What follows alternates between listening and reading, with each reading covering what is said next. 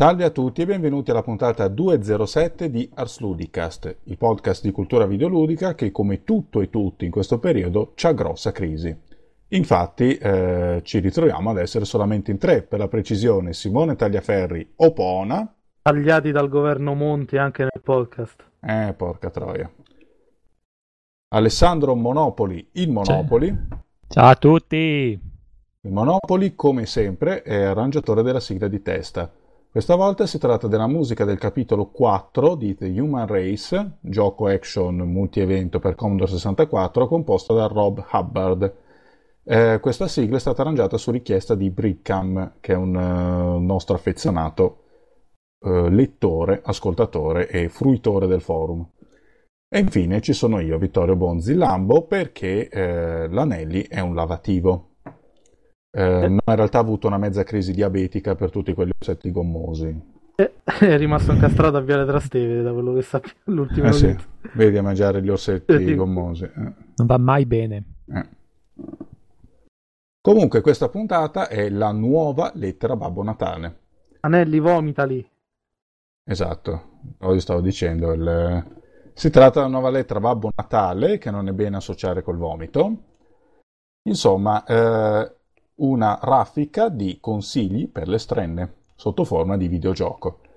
Facciamo una cosa più piccola perché eh, in, intanto perché la durata media delle puntate per questa nuova stagione si è paurosamente alzata, in parte perché c'è grossa crisi in tutti i sensi. Infatti vedrete che eh, ciò che vi proporremo conterrà anche insomma delle proposte per pezzenti. Proprio alla portata di tutte le tasche, anche quelle che non hanno niente. Ma adesso bando alle ciance, che eh, c'è molto da dire. Passo la parola a Opona, che ci parla di questo gioco chiacchieratissimo, benché a me ne freghi zero, ovvero The Elder Scrolls 5 Skyrim. Prego. Allora, intanto volevo fare gli auguri a Joe Slap, il nostro Giuseppe Puglisi di Arzoludica, perché pare che si stia riproducendo. Ancora? Ah no, di nuovo, cioè non è riprodotto. il primo figlio. Il primo. Ah, io non lo sapevo. Vabbè, due pelati in famiglia. La moglie è rimasta incinta. Eh, vabbè, vedi, fra una partita a Super Mario e l'altra è Se ci dai, ci dai, ci dai, ci dai, ci dai.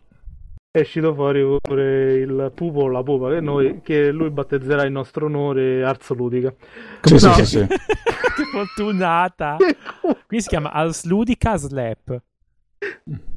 Madonna, Asludica Slap è pronta la minestrina.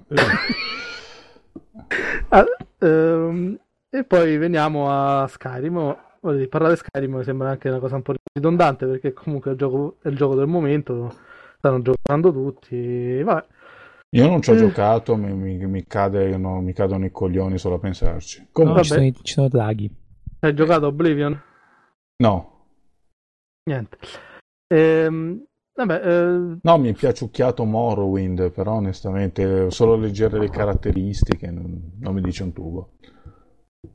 Eh, Skyrim è il classico gioco di ruolo Bethesda, stile Fallout 3, Oblivion, uh, stile Morrowind, insomma, in cui è il quinto capitolo del The Scroll.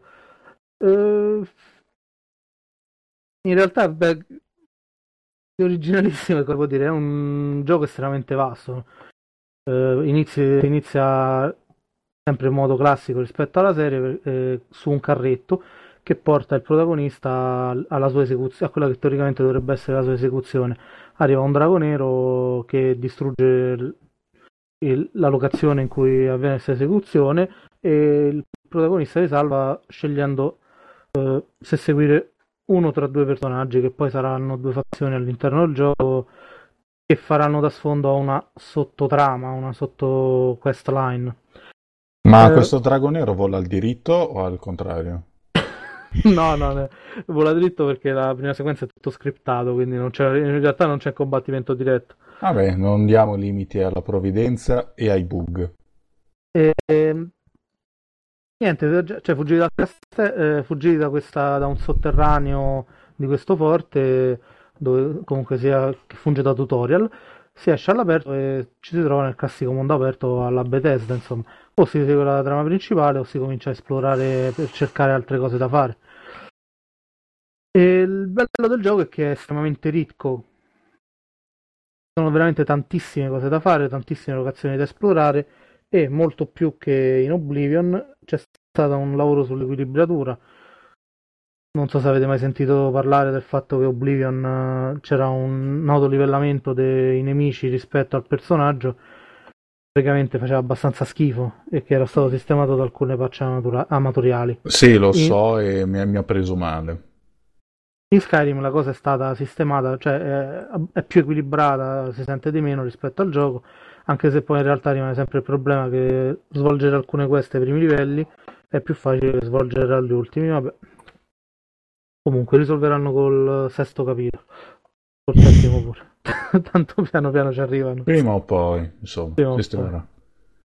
Beh, non è detto perché entro 5 anni saremo tutti morti. Sì, che ci piaccia o no. Che ci piaccia o no. Il eh. gioco è ambientato a Skyrim, che è il territorio a nord eh, del mondo di Cyrodiil, il continente dove si, svolge, dove si svolgono tutti gli Elder Scroll. E lo scopo del giocatore è quello di riuscire a capire perché sono tornati i draghi, una razza che sem- sembrava morta da circa 200 anni, poi si scoprirà all'interno del gioco, non vi dico di più perché sennò vengo ucciso da quelli che urlano spoiler, spoiler, spoiler.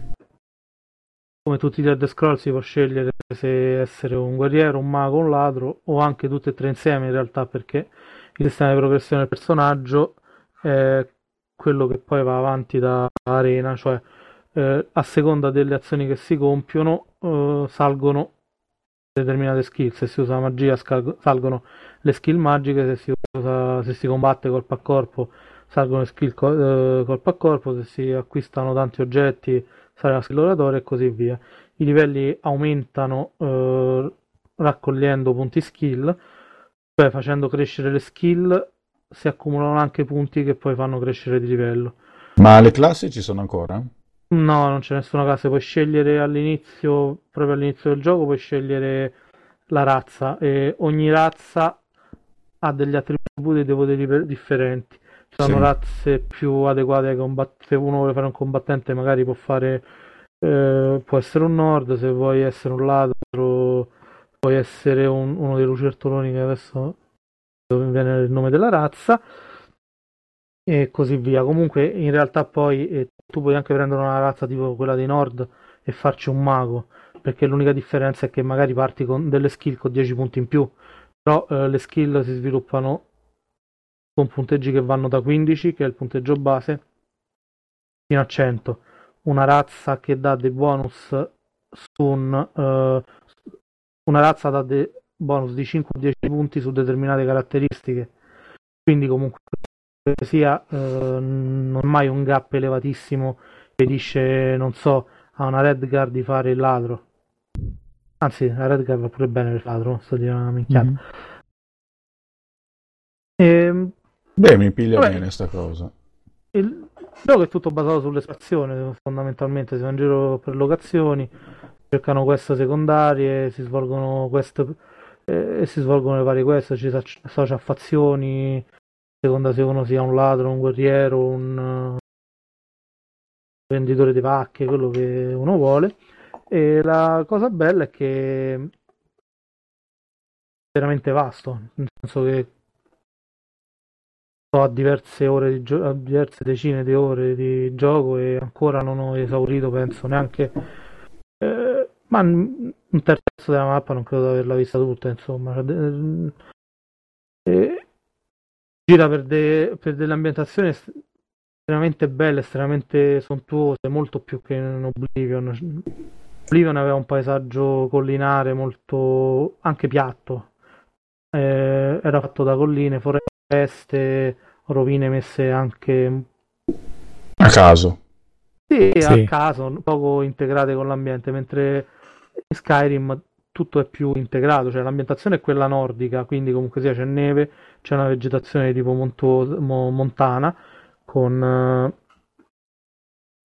una ricerca vegeta- negli alberi, nel tipo di vegetazione, gli effetti della neve sulla vegetazione e ci sono tutte rovine che sono inca- ben incastrate all'interno del rovine e locazioni ben incastrate all'interno della mappa. Quindi che so, una grotta non, non spunta più dal nulla, ma, o, o, non c'è più una collina co, che sembra un brufolo in mezzo al deserto con la porta della, della grotta, c'è proprio una grotta in cui uno entra e sembra e sembra scavata dentro la montagna. Mm, ok, eh, no, vabbè, è il solito mondo fantasy numero 6800. Eh, sì, da quel, da quel punto di vista sì.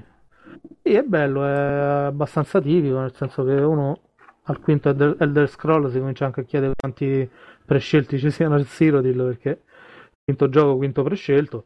Però vabbè, eh. mh, mm, ce n'è uno per ogni territorio, possiamo dire, no? Ogni territorio c'è il suo prescelto. Mm-hmm. Questo è il sangue di drago che... E come notavamo in un altro podcast, secondo me la cosa più debole è proprio la trama principale, che è un po' una, una vaccata, insomma. Eh... Praticamente Bethesda si è bruciata i colpi di scena migliori alla quarta quest e, ah. poi, e poi, è tutto banalità su banalità per arrivare al finale che è anche abbastanza spettacolare. Ma... Insomma, come al solito, grande tecnologia, ma di assumere uno scrittore decente non se ne parla. Non è... Cioè, non è neanche, secondo me, è proprio stare incastrati nello, scre... nello schema. Oddio, tu sei il prescelto, vai e ammazza il cattivo. Alla fine, una volta che hai rivelato chi è il cattivo, una volta che sai che tu sei il prescelto, è finita lì fondamentalmente è solo un dividerti da quello che è l'obiettivo finale, ma già sai come finisce. Anche perché ci saranno i DLC, quindi comunque sia. Ah, beh, eh. sì, per forza. ok, sì, come al solito è uscito Sicuramente... ben prima che lo finissero. Eh. Sicuramente non muori, insomma. Ah, siamo... oggi è stata pubblicata la patch 1.3. Cos'è che eh. fa? Ah, aggiunge, eh... altri, aggiunge altri problemi? Ma io spero di sì, perché la parte divertente del gioco sono i bug. Ah. ah. C'ha dei bug fantastici. Ah, cioè, ma adesso dici bug, hai sempre detto bug, era così bello che dicevi bug. Eh, ma avete rotto, ma avete... ma che, che te l'avevo rotto? Non ti avevo me... detto niente. Ma avete traviato, mi avete A me traviato. Fa ridere, mi fa ridere un filmato che ho visto che in pratica fa vedere che per rubare mette tipo in testa uno un secchio, in testa un altro una pentola, ruba tutto quello che vuole, però appena casca per terra la pentola, questo si accorge e lo ti, ti ammazza. Sì, ma quello sì, ho provato, si può fare effettivamente. mi piace, mi fa, cioè, in realtà, eh, immagina, se non fosse che se metti in testa una pentola in, in, in, in, sulla testa di una persona, questa magari si piglia male. In realtà, cazzo, vuol dire che comunque guarda, vede dagli occhi, non vede, cioè non è una banalmente vicinanza, è proprio visione dagli occhi. Ah, eh. Non, eh, non, sì, non, non, sono neanche reattivi alla cosa, insomma, però è fatto, dal suo punto di vista è fatto, fatto bene, reagiscono pure Beh, diciamo che quelle sono cose che capitano, secondo me, nel senso che c'è talmente tanta roba che mm-hmm. comunque sia diventa... Sì, beh, andare a guardare ogni singola cosa che puoi fare è impensabile. E, beh, c'è un altro bug divertente, mi è capitato oggi proprio. E vai, hai ripreso a dire bug. ha ripreso a dire bug. Hai visto? Solo per te l'ho fatto. E ho trovato uno, un personaggio che doveva essere effettivamente morto, però era morto in modo molto particolare. Era piegato tipo limbo, Mm-hmm. Non limbo il gioco, limbo gara di limbo. Sì, sì, sì. Quindi all'indietro, con le braccia tirate in avanti come se stesse passando sotto il bastone. Però c'aveva tipo gli occhi barrati come se fosse morto. Faceva abbastanza ridere. Comunque c'ha dei bug bellissimi, compratelo e andate su forum a dire mio al day one, ma il day one è già passato. Insomma, Opona come al solito ama il trash, quindi di un gioco va a guardare soprattutto i bug. I, i problemi. Piacciono tanti. No, quelli di Skyrim sono particolarmente divertenti. Tipo, che ne so, il gigante quando mena che fa zompa in aria, a... che ma- manda in cielo le persone, sono bellissimi. Insomma, è divertente, fa ridere. Ah, ah, sì, che, che dà l'ammazzata e uno vola e non smette più di volare. Se sì, l'ho visto anch'io. Eh. Il drago che vola all'indietro, i cavalli volanti, cioè, cioè stanno cose notevoli. Vabbè, io su Elder Scrolls ho da dire solo una cosa. Aridateme Ultima. Eh. Comunque Skyrim lo trovate normalmente nei negozi, è un gioco nuovo e lo sapete meglio di me. Ma anche in digital download. Anche in digital download, penso su Steam e simili. Comunque adesso tocca al Monopoli che ci parla di una bella anticaglia, ovvero The Last Ninja. Prego. Eh, eccomi qui. Ah, The Last Ninja che è un bel gioco de- della System 3 che è una software house che penso non esista più, anzi sono abbastanza certo che non esiste più. È per Commodore 64 e forse anche per Amiga, ma io, io avevo il 64 quindi avevo giocato a quello. Però lo potete trovare con allegria sulla Virtual Console. Inizialmente per questa giornata volevo presentare il terzo, che è, un- è uno di quei giochi che mi fece dire, mio Dio, questa Ah, grafica, questa grafica non potrà potrà essere superata. superata. In realtà, purtroppo, a quei tempi dicevo, e stavo già contestualizzando, dicevo, non potrà mai essere superata sul Commodore 64 perché vedevo l'Amiga e quindi vabbè. No, comunque sono mica uscito e anche parecchie altre piattaforme. Mhm, Sull'Apple 2, eh, anche MS-DOS, anche PC, mhm. Atari ST, Econ, Archimedes, ce n'è un po'. Ah, bene, bene, quindi eh, è uscito da le Anche parti. per Spectrum, non ci facciamo mancare niente. Mamma mia, per Spectrum, mamma mia, deve essere stato una- un lavoro eccellente. La più grande delle piattaforme ora e sempre. Eh sì, Nella- nell'eterna lotta ancora oggi mh, più viva che mai il Commodore 64. E appunto in questo gioco qua è così. Eh, il nostro personaggio è un ninja. E come tutti i ninja, Ed è l'ultimo. Ed- e non ce n'è altri, esatto. E non ce n'è più altri. Non ce n'è più altri. E si chiama Finito il Arma, gioco. esatto, Arma Kuni, si chiama. Poveraccio.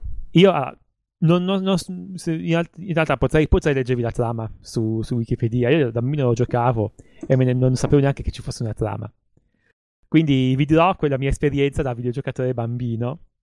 C'è questo ninja che va in giro e ammazza la gente a calci nei coglioni.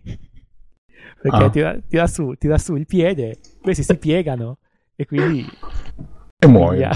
un po', un po' Anche perché- muoiono. Vabbè. Se provavi a prenderli a pugni c'aveva il braccino talmente corto che non ci arrivava. No, infatti con la gambina eh, riusciva a colpirgli bene nei coglioni, quindi faceva male. Ah, ma potevi anche tirare i pugni, ma non servivano. Esatto. Dovevi dare il calcio nei, nei coglioni. Però non si c'era prendevano anche- anche armi, tipo. c'erano anche le armi, esatto, potevi Ah, usare ecco. le armi. Io mi ricordo ai tempi, era... io avevo, quando ci giocavo avrò avuto sette anni. E diciamo che era un po', un, un po' troppo, un, po'- un po', un po' violento per, per quell'età. Non, non, non violento nel senso di ammazz- ammazzare la gente, ma difficile perché c'erano gli enigmi da risolvere. tipo- Violento nel senso di difficile. Sì, era- è, un, è un- sin- un sinonimo Ah. Ah, questo, questo esame di geometria 4 di una violenza inaudita. esatto. Ok. a 4. Comunque, in pratica, eh, era abbastanza complicato perché c'era da raccogliere oggetti, ne potevi portare uno per volta, poi la- lo raccoglievi, dovevi usarlo da- nel, nel punto giusto, eh, poi dove- se volevi potevi anche lasciarle giù le cose, dovevi tornare indietro a raccogliere se Mm. ti rendevi conto che ti servivano di nuovo. Che poi era isometrico, Era isometrico. piuttosto inusitato per l'epoca. Sì, era isometrico e veniva.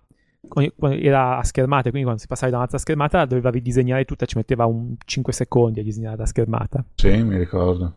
E mh, c'erano fondamentalmente un set di livelli, un- tu- tutti abbastanza cari. tu- tu- graficamente era, era avanti per l'epoca, non era avanti come il terzo, era stra avanti. Era incredibilmente bello. Questo qua invece, diciamo, per quando è uscito sia l'87 era un buon, un buon livello. Poi c'è stato anche un Ninja Remix, che era un remake del primo con la grafica più bella. Anche se in realtà io personalmente ho notato principalmente il remake del, del disegnino della faccia di- del ninja in fondo. Il resto del gioco è più o meno simile. E mm, ci sono sei livelli, tutti abbastanza vari. Io mi ricordo da bambino ho visto credo, i primi quattro.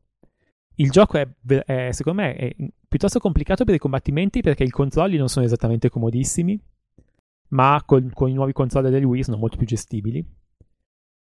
E, mm, e poi appunto perché ci sono tutti gli enigmi che, ai, che apparentemente ai tempi non capivo, ma oggi dubito che mi spaventerebbero. Quindi, siccome ci parliamo tra di noi, siamo tutti grandi, siamo tutti adulti, probabilmente gli enigmi sono- non sono più un problema per tutti noi. Allora, lo consiglio, sì, perché Aspetta, costa... io, Dimmi. io credo che se comunque sia un abituato ai giochi moderni, Enigmi della Sta Ninja sono, Sono già impossibili. sono impossibili assolutamente. No, sì, no, il semplice fatto che devi portare solo un solo oggetto per volta credo sia traumatico. Sì. Devi ricordare dove hai messo l'altro. Eh. No, il solo Eh, fatto sì. che non ci siano delle frecce che ti indichino il punto preciso dove si risolve ogni quest. Ah, è vero, è un problema. È Ci sono tipo otto schermate per Eh, livello, ma eh, nonostante i live- questo, E vanno esplorati, voglio dire, vanno esplorati sti livelli. ci sono i mostri che ti ammazzano. Se ti ammazzano, il game over ricominci dall'inizio. Non- E non si può salvare come si vuole come i giochi PC. Infatti, mi ricordo da bambino dicevo: Minchia, i giochi PC sono proprio da sfigati perché si può salvare dove si vuole. E invece oggi, se non si può salvare dove si vuole, sei proprio preso l'ultimo degli stronzi. Penso di essermi tirato addosso la trollata più grossa del mondo, ma fa niente. Ma E... E da bambino giocavo con i giochi 64, andavo avanti dall'inizio alla fine. E se, e se morivi ricominciavi da capo. Poi ho, ho, giocato a Doom, dicevo, ma come posso fare dove si vuole? Minchia, questi giochi facilissimi, vabbè. Mm, queste opzioni non potranno mai essere superate. Eh sì. Comunque, tornando a Last Ninja, i lati positivi sono, allora, se contestualizzate, la grafica è bella. Prova contestualizzata, chiaramente, se pensiamo tipo rispetto a, che so, The, The Whispering World, è la merda. Um, il, il, gioco è difficile, però con i controlli moderni è molto più, molto più gestibile. È divertente, eh, non è drammaticamente complicato, nel senso che ad oggi penso che possa essere risolto. Probabilmente tipo, ci sono dei long play su YouTube che in mezz'ora lo fanno tutto. Quindi potete guardare felicemente. Lo consiglio appunto perché costa, costa poco niente. È una reliquia del passato che però non è invecchiata male.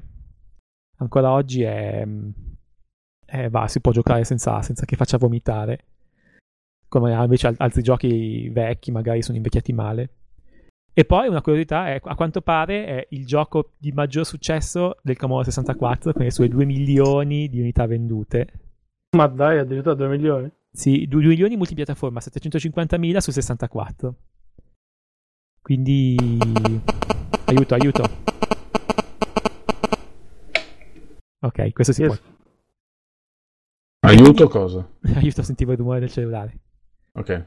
E, ehm, quindi 750.000 unità, evidentemente non si... Cioè, per, perché no? Costa pochi, poche lire su, sulla Virtual Console, giocabile con, contro- con, un controller che non sia agghiacciante come quello del Commodore 64, che dove per andare in diagonale bisogna mettere in diagonale su un, su un pad che, che, in diagonale non era proprio che ci andava, con il micro switch faceva sentire tic tic.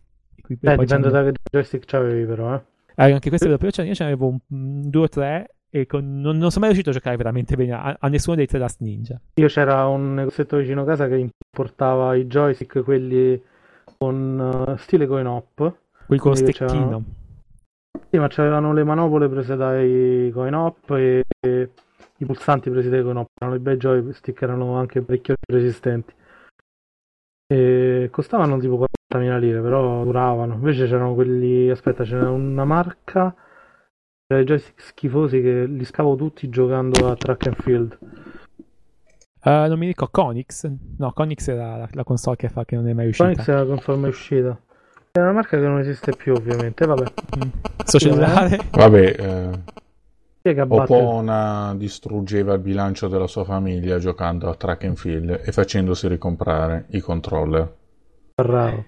Quindi, per, per, concludere, provatelo. Vedo che c'è anche per MS-DOS. Non so come trovarlo, ma, ma penso che voi lo sappiate. Beh, c'è comunque è senz'altro più, più, reperibile di Tame Mortal che sta in uno sperduto negozietto londinese. Esatto, il mio consiglio, ricordiamo Tame Mortal è il mio consiglio dell'anno scorso. Esatto, che e lì c'è un vecchio che picchia la gente col bastone. Esatto. È, insomma, è meno credibile di un ninja che dai calci nei coglioni. Esatto. Lo potete, lo potete anche acquistare sulle periferiche Apple acquistando l'emulatore Commodore 64. Ah, bisogna acquistare l'emulatore sulle periferiche Apple. Eh sì, si acquista l'emulatore del Commodore 64 non posso e scaricare poi si parte della sta Ninja. Non posso scaricare C64 GS che è gratis, no, non posso. Eh, non su MacOS a quanto pare. Noi parliamo eh sì. di acquisti natalizi. Ah, acquisti natalizi, scusate. Eh, giusto. Poi se volete ovviamente Strenne. scaricate Caricate la ROM che tanto è un gioco di 35 quindi non credo che... No, no, no, no questo non, non, si può dire, non l'abbiamo detto. Però l'emulatore su PC è gratis, l'emulatore non ci sono problemi, pigliati. No, no, l'abbiamo detto, è un gioco di 30 anni fa e non credo che nessuno morirà del fatto che... Infatti c'è crisi, quindi c'è crisi. dobbiamo crisi. indicare che è possibile risparmiare. Se volete giocare a The Last Ninja, quindi avete tante possibilità, tra cui quella legale del, del Wii. Del quella del Wii e quella legale anche dell'emulatore. Ma guarda che su iOS è legale. Eh? Cioè tu scarichi l'emulatore e poi lo compri il gioco. Sì, sì, sì, no, parlavo, dicevo perché devo comprare l'emulatore? Che, che merda. È fatto carino, dai. E eh, poi è, è, è, facile, cioè nel senso che partono come se fossero giochi normali. Mm-hmm. Non c'hai il passaggio che devi scrivere sul basic. E... Ah, ormai anche quelli del 60, anche quelli del PC sono più così fetidi. Comunque, Uh, questo è quanto sulla The Last Ninja. Consiglio, carino, un po' vecchio ma divertente. Ok, e adesso tocca a me. Uh, di che dire? io vi segnalo una cosa, cioè che se voi andate sul sito della 3D Realms, quelli di Duke Nukem, trovate tante notizie su Duke Nukem, ma trovate anche delle cose interessanti. Ma realmente, non eh, cose su quel personaggino che dovrebbe esaltare dei giochi mediocri. Parlo in particolare del fatto che si può acquistare eh, e poi scaricare dei, ehm, dei giochi della Apogee, cioè la 3D Realms come era una volta. E io parlo proprio di uno di questi titoli acquistabili presso il, il sito 3D Realms che è Cosmos Cosmic Adventure. Che dire di questo titolo? Eh, si tratta di un platform essenzialmente è un platform ed è un platform del tipo, eh, come lo si chiamava allora, oggi non so, eh, jump and run, cioè ehm, dove non, non, si sparava ma eh, l'arma essenziale è il salto in testa ai nemici. Allora, il protagonista è Cosmo, che è questo alienino verde, che è una cosa veramente orrenda. Eh, diciamo che se Simone assomiglia a Opoona, io assomiglio a, a Cosmo. Ah, ok. E quindi fatevi un'idea. che e... buona sapersi.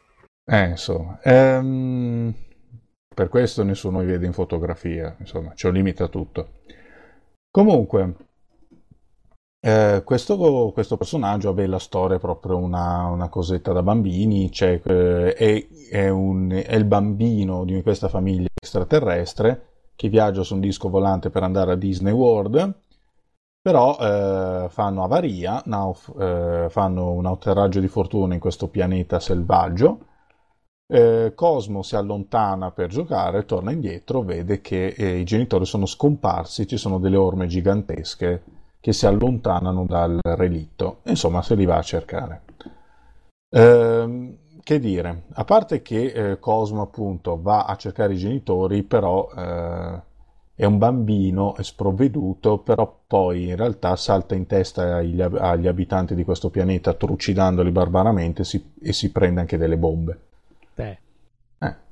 Comunque, appunto, è un platform jump and run molto semplice, ci si gioca con i quattro direzionali e due tasti direzionali su e giù per guardare su e giù, un tasto per il salto, un tasto appunto per piazzare la bomba. Ci sono queste bombette a tempo, eh, le si collocano a terra, si passano circa 3 secondi e poi detonano, cosa che può servire a spaccare pezzi di muro, eliminare nemici a mucchi, eh, scoprire bonus e così via. Um,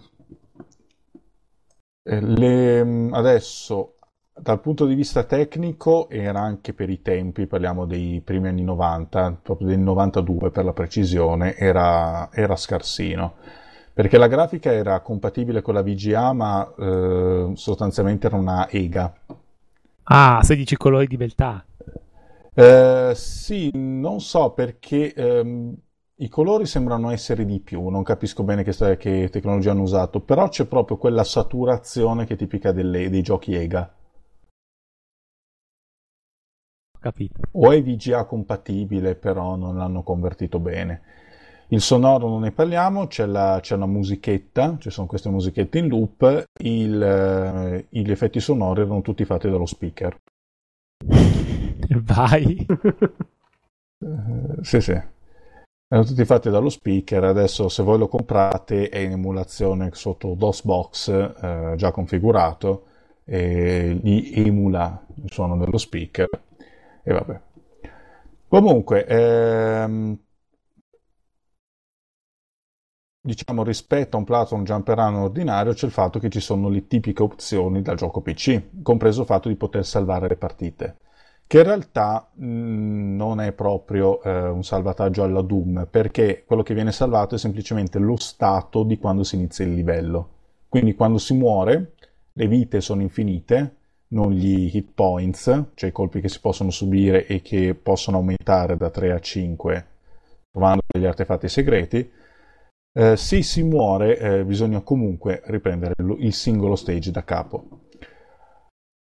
Per il resto questo? Beh, appunto, è un jump run molto, molto semplice come giocabilità, eh, con livelli eh, estremamente intricati, pieni di, pieni di segreti, cose, cose, strane da trovare, livelli veramente labirintici che si possono esplorare andando avanti e indietro. Non è come i vecchi giochi di Mario che si va avanti avanti. Anche un, uh, un ritmo piuttosto, piuttosto lento, abbastanza compassato, quindi molto esplorativo come platform. Um, e diciamo che qual è una particolarità? Oltre a questa delle, delle, bombe, che appunto possono essere, si possono trasportare fino a un massimo di 9, eh, si possono raccogliere anche delle stelle. In pratica ogni due livelli si accessa a un livello bonus per fare tanti punti. Eh, e diciamo questo livello bonus eh, è variabile a seconda del numero di stelle che avete raccolto più ne raccogliete, più il livello sarà facile e redditizio. E poi c'è il fatto che eh, Cosmo ha, eh, cosa che gli dà dei problemi in sede di, di masturbazione, non ha le mani ma ha due ventose. Poverino, eh, deve essere una menomazione che da, da, piccolo. Eh, bisogna vedere perché poi è biotto, non, lì non c'è niente, va a sapere, magari c'ha la cloaca, fa, fa un effetto una... vuoto con, con le ventose la cloaca. Eh. Soprattutto in adolescenza gli deve aver dato dei grossi problemi. Eh, ma infatti è adolescente, c'ha tutti i brufoli. Ah, mi somiglia un casino, cazzo, sono uguale. Ah, ver- ver- sei verde. Sì, sì, sì, sì, sì, uguale, uguale. Eh, ma anche le mani a momenti. Vabbè, comunque, eh, queste ventose che co- si traducono nel fatto che Cosmo può restare adeso alle pareti verticali. Ah, ok. Può, eh, esatto, cioè si va verso una parete verticale, voi tenete premuto il direzionale, si attacca. Potete anche scalare le pareti sal- saltando e attaccandovi continuamente. Eh, cosa che appunto aggiunge un po' all'esplorabilità. Perché consiglio questo titolo? Perché viene poco, perché è un titolo poco conosciuto, quindi se siete appassionati di retro gaming PC, di cose poco conosciute, ehm, vi può interessare, ma tanti titoli dell'Apogee, di tanti titoli dell'Apogee si può dire lo stesso. Tecnologicamente appunto somiglia ai vecchi platform di Duke Nukem, proprio. Quando, che erano dei platform, adesso lì si sparava, insomma, il secondo era abbastanza bello, il primo un po' primitivo. Eh, e un titolo eh, genere, io almeno personalmente lo è difficile perché è pieno di salti al millimetro, è molto facile cadere, cadere nel vuoto eh, significa sempre morire. I nemici sono dei bastardi, mm-hmm. perché voi potete solo saltarli in testa, insomma c'è un uh, solito movimenti fisso e vi trovate questi uccellini che hanno tutti del, dei pattern di volo stranissimi, altri nemici che sparano in otto direzioni. Uh, poi vabbè, appunto lì il design del, della grafica dei nemici non è, non è proprio studiatissimo, sembra, sembra, un cartone seriale americano, quelli fatti male, quei colori saturi. Ah. E, ehm, ed è però nonostante questo, sostanzialmente il fatto è che è divertentissimo. Ah. Ha un ritmo abbastanza lento, è difficile, il giusto, impegnativo il giusto, ha, e nonostante tutto ha anche personalità Insomma, è un bel platform poco conosciuto, essendo conosciuto troppo. Carino. Con gli altri. E, tra l'altro eh, aveva quella, la struttura eh, con cui era stato concepito e venduto il primo cioè ai tempi era un episodio di tre shareware. Veniva distribuito gratis lo trovate sostanzialmente sulle riviste e poi potevate col numero di telefono eh, ordinare per qua invece dicevo ve lo tutto in DOSBox è già pronta dovete proprio lanciare gli eseguibili ce n'è uno per episodio a 4,70 euro mm.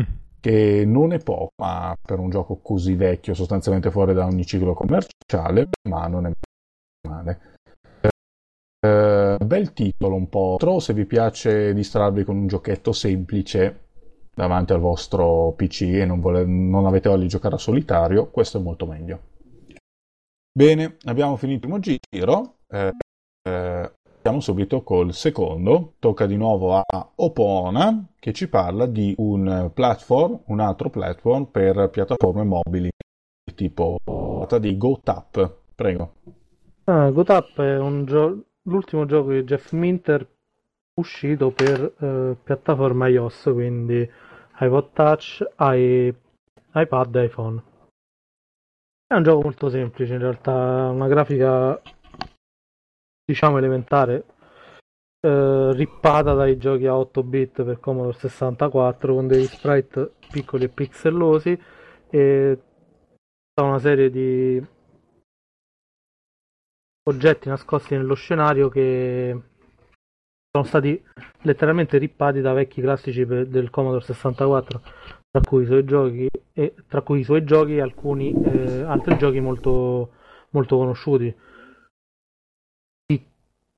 giocava col vecchio Commodorino riconoscerà sicuramente il protagonista di Malik Miner o i cammelli di Attack from the Mutant Camel. Ui cammelli. I cammelli giganti. Però qui sono piccoli. Ah, sempre sti cazzo di cammelli. Eh. Eh, adesso stanno fissa anche con i minotauri. Eh, ma lui tutto ciò che, ah. tutto ciò che rumina ma, eh, secondo me perché gli piace proprio la vita rupestre, cioè se tu vedi... Sì, sì. Ma lui gli piacciono i, le capre, le, le, le, capre, le cammelli, tutti quelli di quella, di quella famiglia di animali lì, lui se li farebbe tutti. secondo mm. E in effetti, da, eh sì, infatti, le cronache dicono che non si lava, zoofili. si lava molto poco e emana quel tipo d'odore, insomma. Qui il famoso puzza come una capra. No, ha dedicato anche un ciclo sempre per iOS ai Minotauri.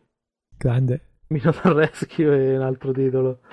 Eh, vabbè, comunque torniamo a GoTap. Il gioco consiste nel calare una serie di piattaforme con una capra che deve brucare l'erba per trovare gli oggetti nascosti, schivare nemici su altre piattaforme e accoppiarsi con altre capre. Ah, si accoppiano ah. le capre. E accoppiandosi nascono dei piccoli capretti che lui si porta dietro. Però se becca i nemici perde un capretto, quindi gli incaprettano il capretto. Non ci modo... sto capendo un cazzo di capra. Perfetto. Tu guidi, praticamente stai all'interno di un pozzo e devi salirlo verticalmente. Oh. Saltando tra le piattaforme. Eh. A, al primo salto il pozzo comincia a muoversi. Ok. E se tu uh, praticamente vieni, finisci sul fondo del pozzo, muori. È l'unico modo per ah, morire. Ok. Salendo devi brucare l'erba sulle diverse piattaforme. Brucando l'erba ottieni degli oggetti che danno punti. Oh, ok. Sulle piattaforme si trovano anche nemici e delle altre capre. I nemici ti colpiscono e o ti rallentano o ti fanno finire di sotto o ti tolgono un capretto ottenuto accoppiandoti con le altre capre. Più avanti, superando il primo, chiamiamolo, chiamiamolo il primo livello, sono anche dei bonus che ti aiutano nella salita, quindi dei salti molto alti, dei, dei bonus che rallentano il movimento del pozzo e così via. Lo scopo del gioco è semplicemente fare più punti possibili. Più si sale, più i punti che si ottengono raccogliendo oggetti, brucando l'erba e accoppiandosi con le capre aumentano, più il punteggio sale velocemente. Eh, ma, ma scusa, se, le al- se quelle sono capre tutte a coppie e fai caprette, allora tu sei un becco. Perché? Eh, perché il becco è il maschio. Sì, sarei un becco. Eh. Ah. Un capro. Un capro. Può essere, visto che comunque sia Minter è un gay risaputo, no è vero, potrebbe essere anche che lui è per la promiscuità sessuale e spera che un giorno tra due maschi possano nascere dei capretti. Va, tra due maschi di qualunque specie, l'uomo sì. sapien partorisce un capretto. esatto, anche tipo Vabbè, maiali ognuno... fanno una capra. Ognuno ha i suoi tra sogni. due ovini, capri di... Insomma, effettivamente è un gioco sull'accoppiamento fra capre di sesso incerto. Che bella storia, che bel, che bel gioco. Eh, ma comunque cioè, ci vuole poco a togliersi il pensiero. Cioè, il protagonista monta o è montato? Non lo so, perché quando tocchi l'altra capra, l'altra capra fa beh e dopo un po' nasce il capretto. Ah, non Però potrebbe essere che donna, perché il capretto effettivamente nasce al protagonista, non nasce quello. Ah, quindi sono... si- be- be- Ah, be- allora sono becchi tutti gli altri. Eh sì, È una troia. Ah, dici. vabbè, insomma, Vabbè. capra entra nel gergo anche in un altro senso. Ah, quindi tipo, eh... È una capra a zoccola. Eh sì, infatti che se si becca... Si becca... Cioè, se si fa ingravidare da qualunque altra capra incontri. Sì, Non è c'è molto- amore in questo gioco. No, No. secondo me ce n'è tanto perché ci sono i cuoricini. Ah, ok, fanno Sì, ma- cuoricini. È bellissimo perché diventa sempre più veloce, i punti diventano sempre di più e praticamente piano piano diventa il solito gioco di Minter, cioè tutto un vorticare di oggetti da raccogliere, eh, erba da brucare, nemici da schivare, non ci capisci più niente e finisci di sotto. Non capito.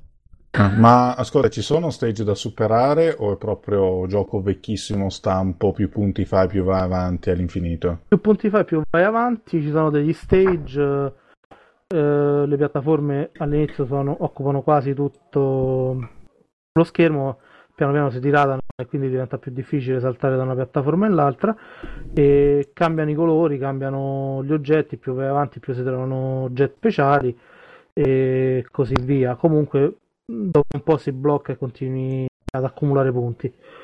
Effettivamente stanno dei punteggi vortico- cioè elevatissimi tra i record eh, mondiali, ma eh, non so effettivamente se eh, andando avanti si ottengono talmente tanti punti che comunque quei punteggi si raggiungono in breve tempo se sono giocatori particolarmente abili. Io propenderei sia per la prima che per la seconda ipotesi accoppiate come le caprette.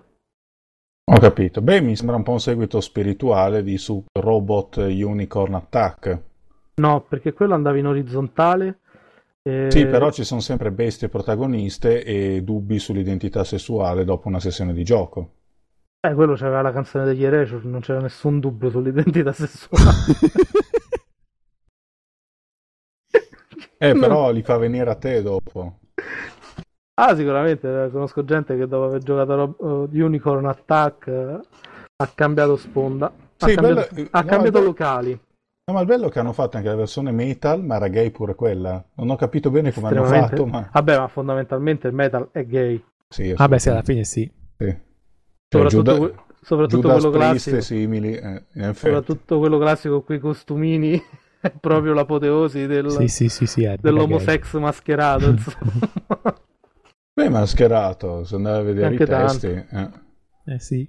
Tutto quel parlare di spadoni e dragoni, insomma, che cosa significherà? E minchia, ci sono i, i Judas Priest che c'era Balfour che è l'imperatore dei ricchioni. Eh beh, Joe Breaker. Lo Vabbè, spacca ragazzi. mascella, che cosa gli spacca la mascella? Perdiamo ascoltatori dicendo che il metal è un genere estremamente gay. E No. vai, minchia. Quindi io ci siamo sollati. Allora, io ho detto, i giochi del PC sono facili perché si può salvare quando si vuole e tutti i metallai sono gay. Ok. Non tutti i metallari sono gay. Il metal è un genere Il è un estremamente genere gay. gay. Eh, scusate, salvo immediatamente il salvabile. Per carità di Dio, il Power e l'Epic sono eterosessuali. Ah, ok, gra- hai fatto bene a dirlo perché Ecco. sennò Ecco, anche- mettiamo le mani avanti. E anche, già- e anche Justin Bieber dice. Eh sì. Vabbè, minchia, se Justin Bieber... era- Io mi ricordo che lo sentivo in radio e ero convinto fosse una, una ragazza. Io pure. Quando ho scoperto che è un maschio ho detto, ma che cazzo è? Non è, non è possibile, invece sì, era Eh, possibile. ma il fatto è che la voce passa per talmente tanti effetti che lui lui potrebbe anche avere la voce di Barry White. per quel che si riesce a capire. Come on, baby. Così, voce grave. Eh sì, poi passa, poi passa per 800 rack di effetti ed esce quella roba Esatto, lì. esce fuori Io pensavo roba che fosse donna pure quando ho visto le foto, insomma, perché lì. comunque Ah, ok. è veramente roba per No, ma, Bieber. ma a me mette l'angoscia quello lì. Vabbè, Non so, mi non so, mi dà l'idea che gli si stacca la pelle e si apre in due ed è, ed è un extraterrestre, non, non lo so. io mi sono sentito Cioè, non è sporco. pelle vera quella. Io mi sono sentito sporco la prima volta che ho visto un video della canzone Monsoon dei Tokyo Hotel. Oh mamma, anche Perché ho quello. detto, chi è quella bella figa?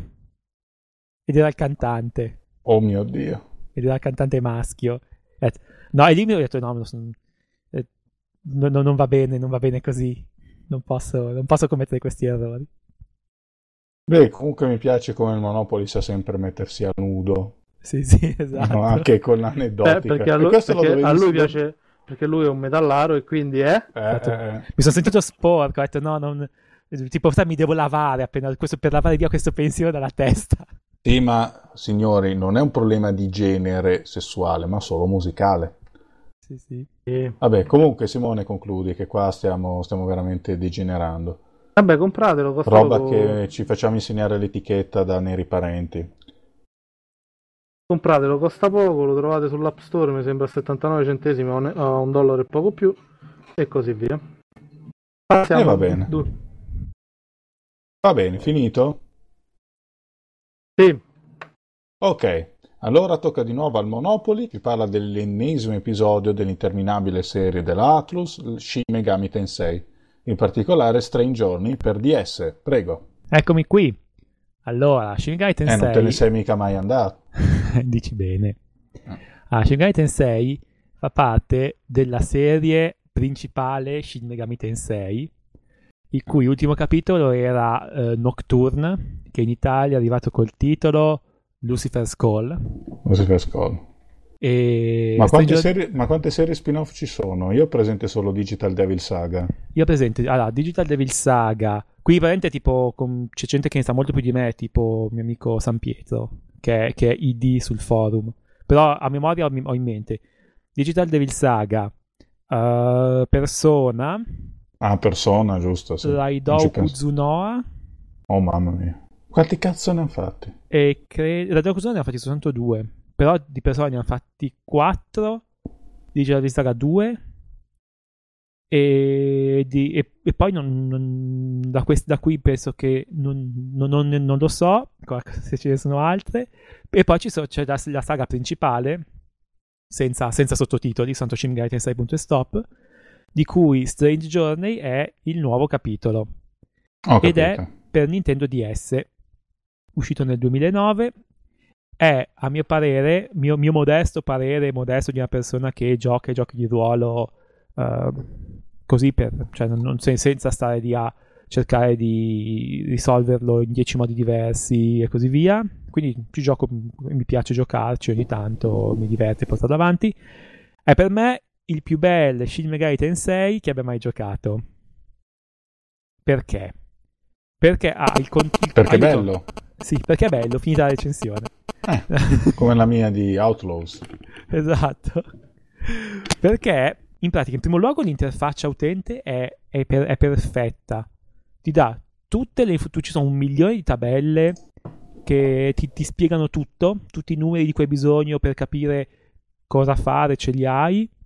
Tutto l'inventario, gestione della- del- della- delle persone, usare gli oggetti eh, e così via è, è- è- è- eccellente. Poi il fatto che appunto col DS c'è il pennino è come avere un mouse.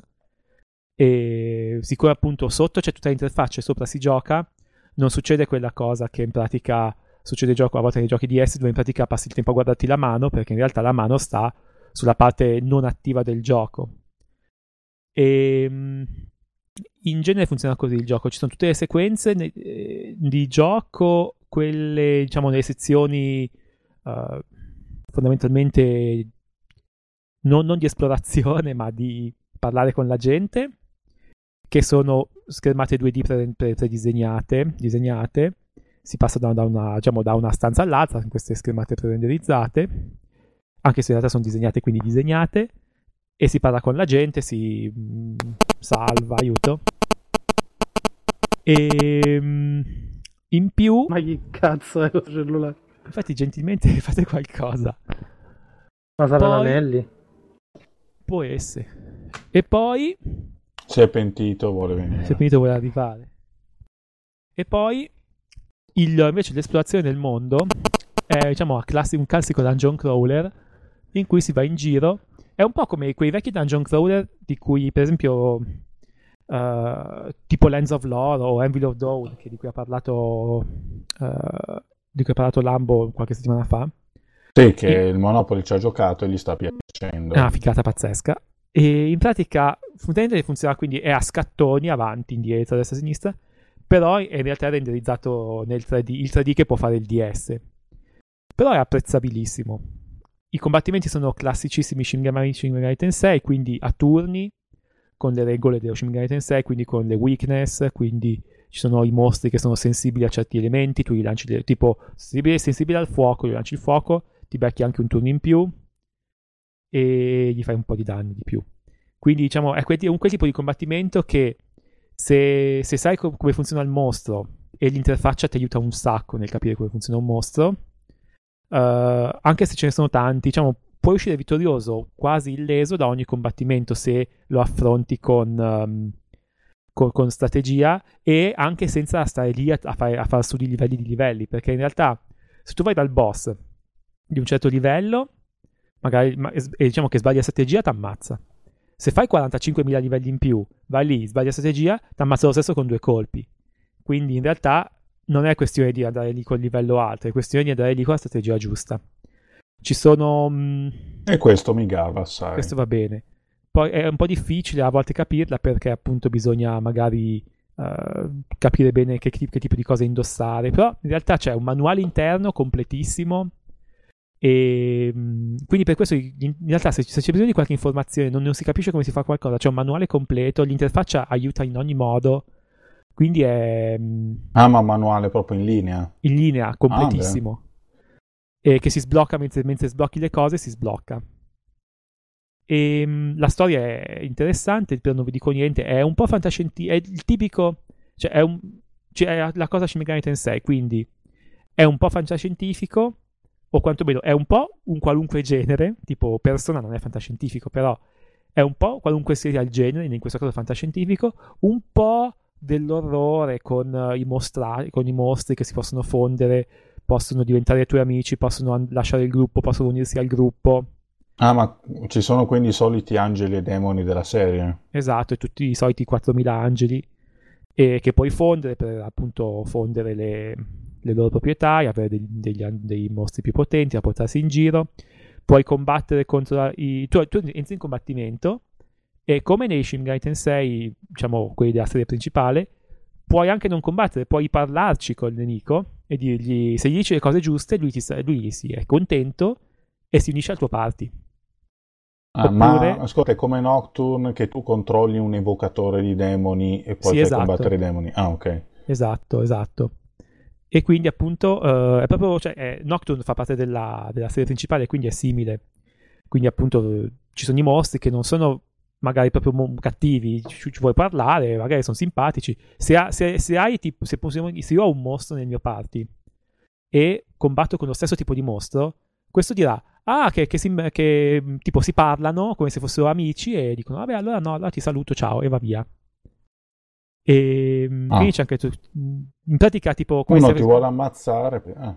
Se però si accorge che tu stai girando con un suo amico, allora dice, vabbè, allora no, allora ti avevo valutato male se ne va via.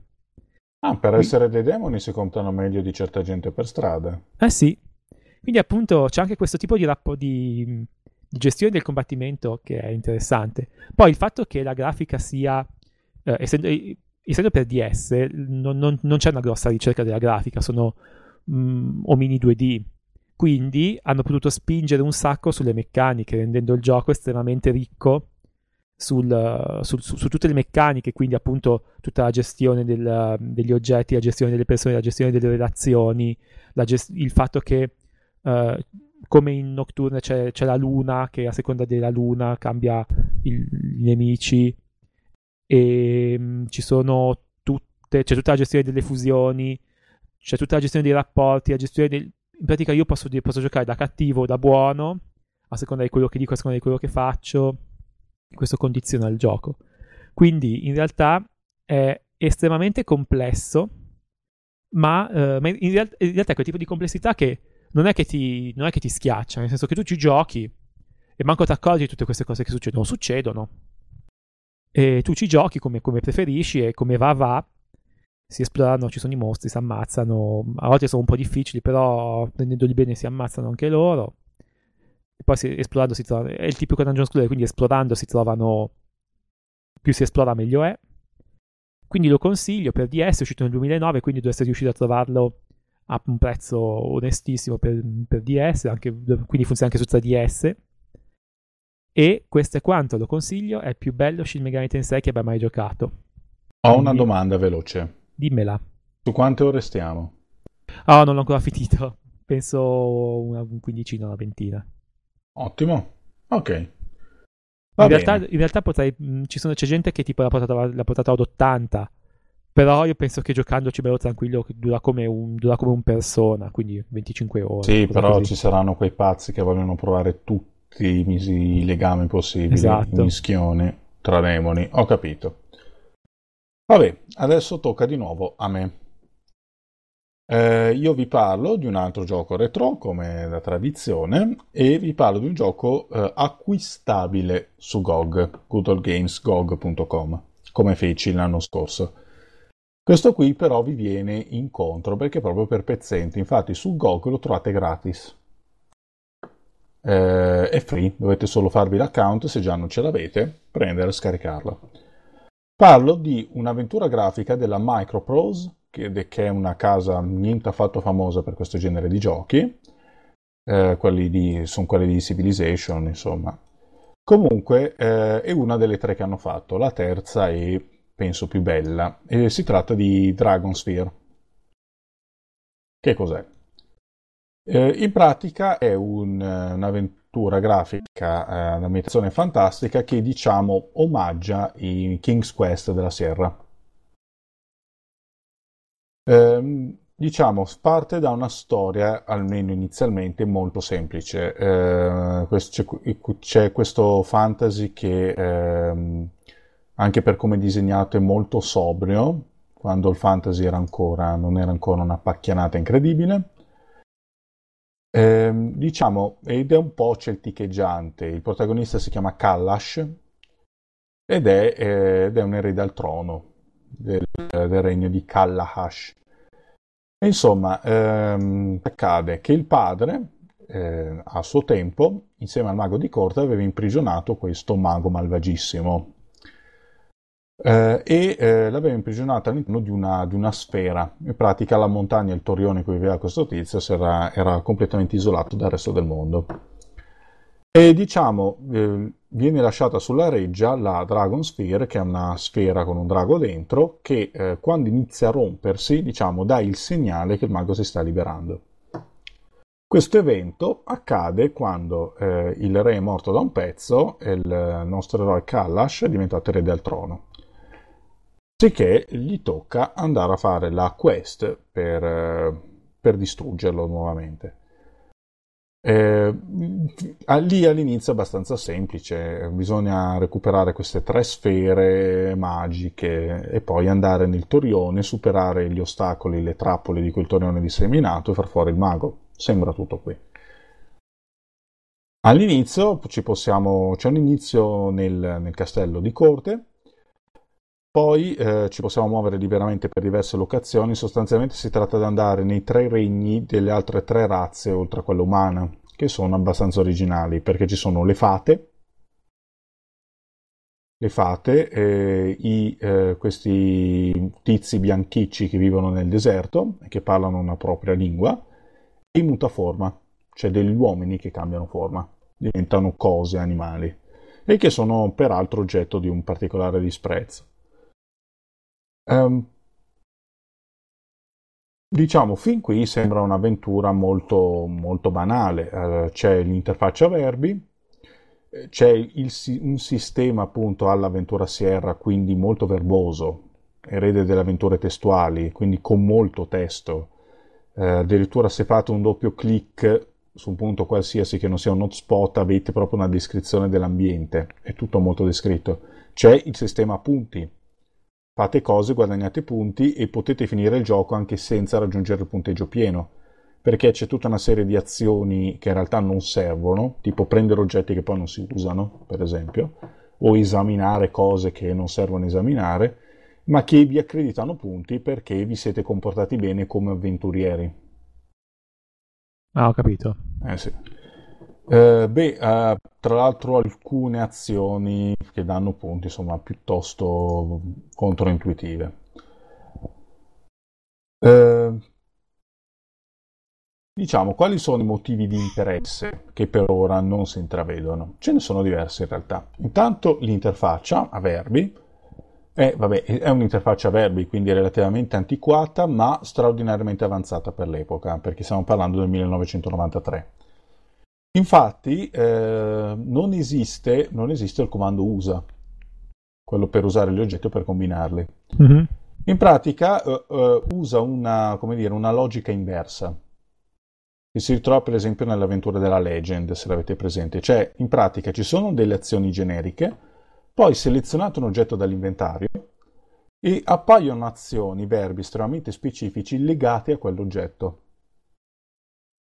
Cioè, per esempio, eh, prendete un calice, selezionate il calice dall'inventario e appare, per esempio, i verbi bere e riempire con.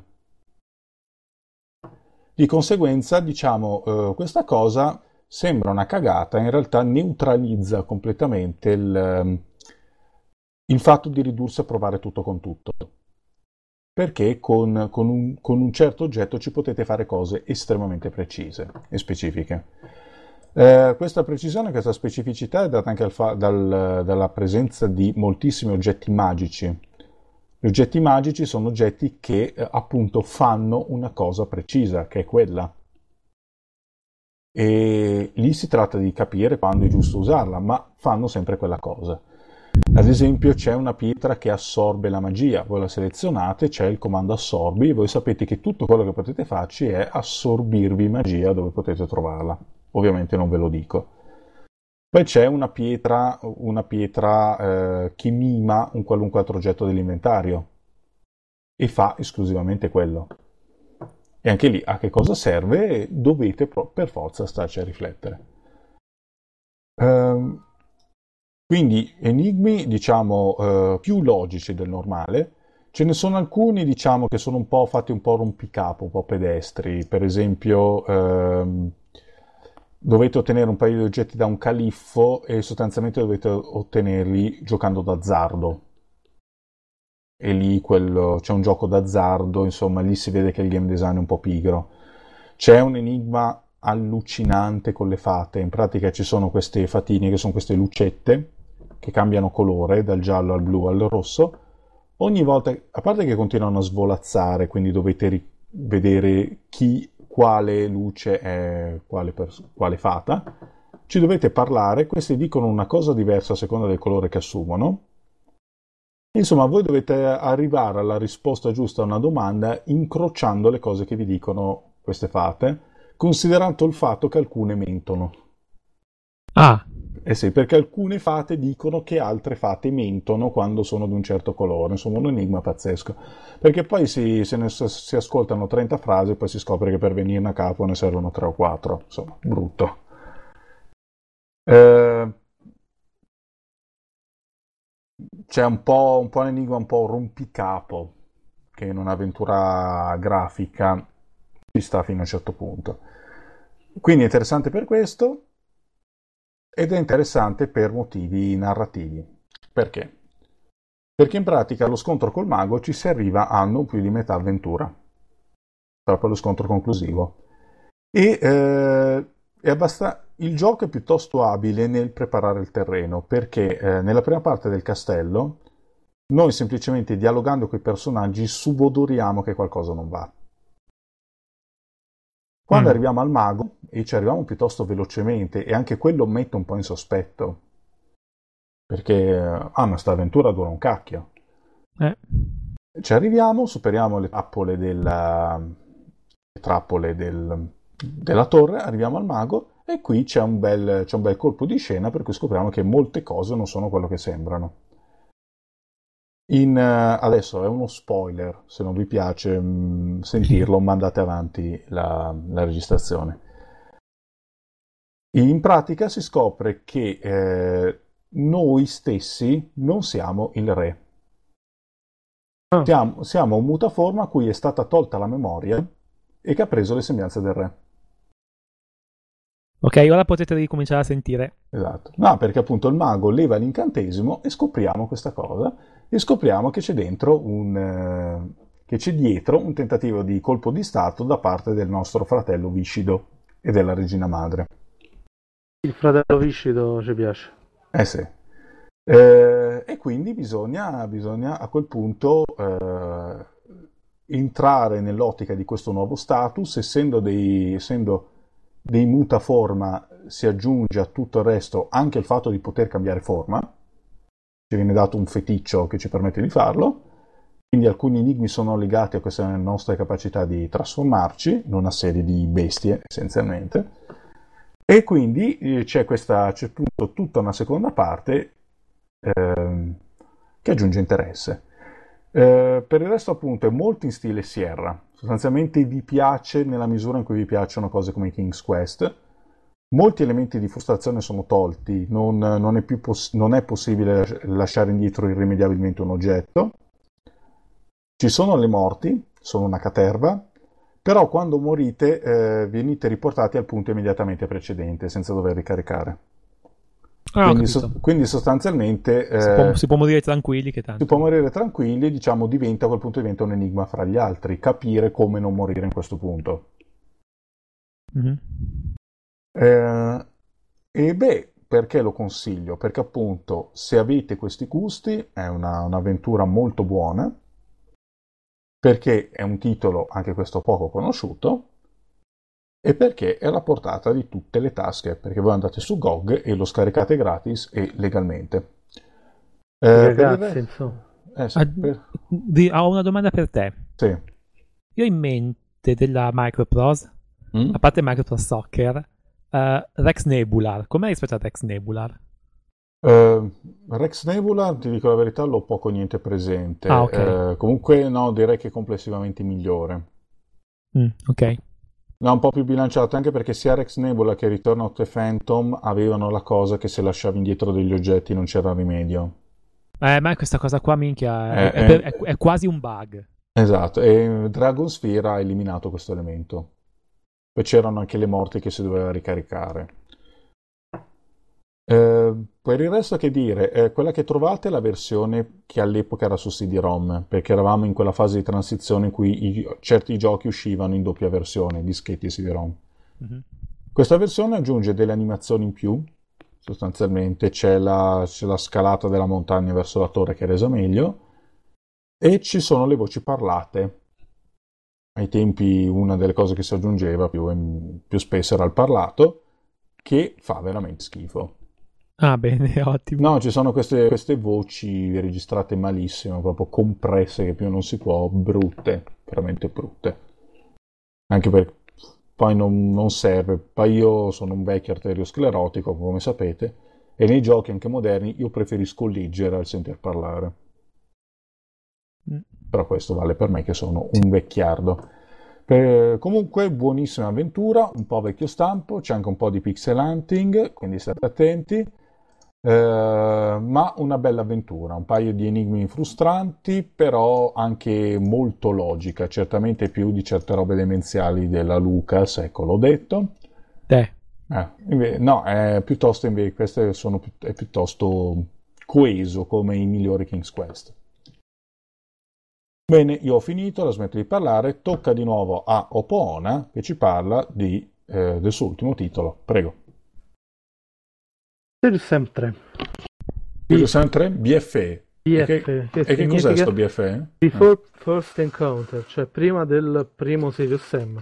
Ah, un prequel. È, un, è il prequel del primo Serious Sam. Quello nuovo. Okay. Eh? Sì, è quello, quello nuovo, nuovo, il terzo capitolo. Ehm, in realtà è uguale al primo Serious Sam che detta così sembra brutto, ma in realtà non è, un, non è affatto male come cosa.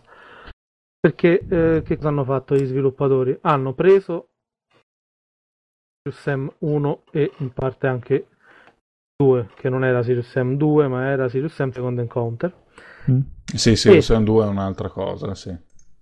Sono ritornati a quel gameplay, dimenticandosi completamente Sirius Sam 2, che era uscito anche su Xbox e PlayStation 2 e che era stato um, abbastanza disastroso dal mio punto di vista, cioè non era né carne né pesce, voleva essere come i primi due Sirius Sam, ma non era, non era sullo stesso livello, era meno frenetico, c'erano meno nemici, eh, le mappe erano più piccole quindi mancava quel sense of wonder che comunque sia caratterizzava i primi due episodi con i loro ambienti vastissimi. Ah, io, io 2 l'avevo preso, ci ho giochicchiato, mi hanno fatto cagare pitoni.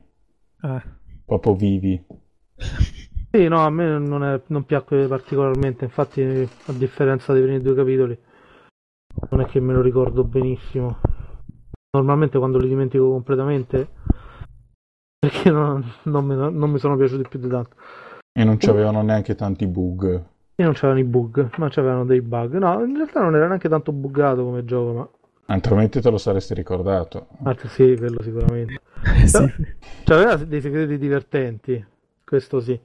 Però era noiosetto, cioè alla fine quando combattevi con 20 nemici insieme invece che i 100 del primo episodio oh, era facile, insomma, era molto più facile, eh, filava più liscio, non c'erano situazioni particolarmente spettacolari e così via. Invece parliamo del terzo episodio perché sennò parliamo male solo del secondo. Lo team è tornata agli albori, ha modernizzato il motore grafico, però ha ripreso completamente il gameplay del primo, aggiungendoci delle cosette ma senza stravolgerlo.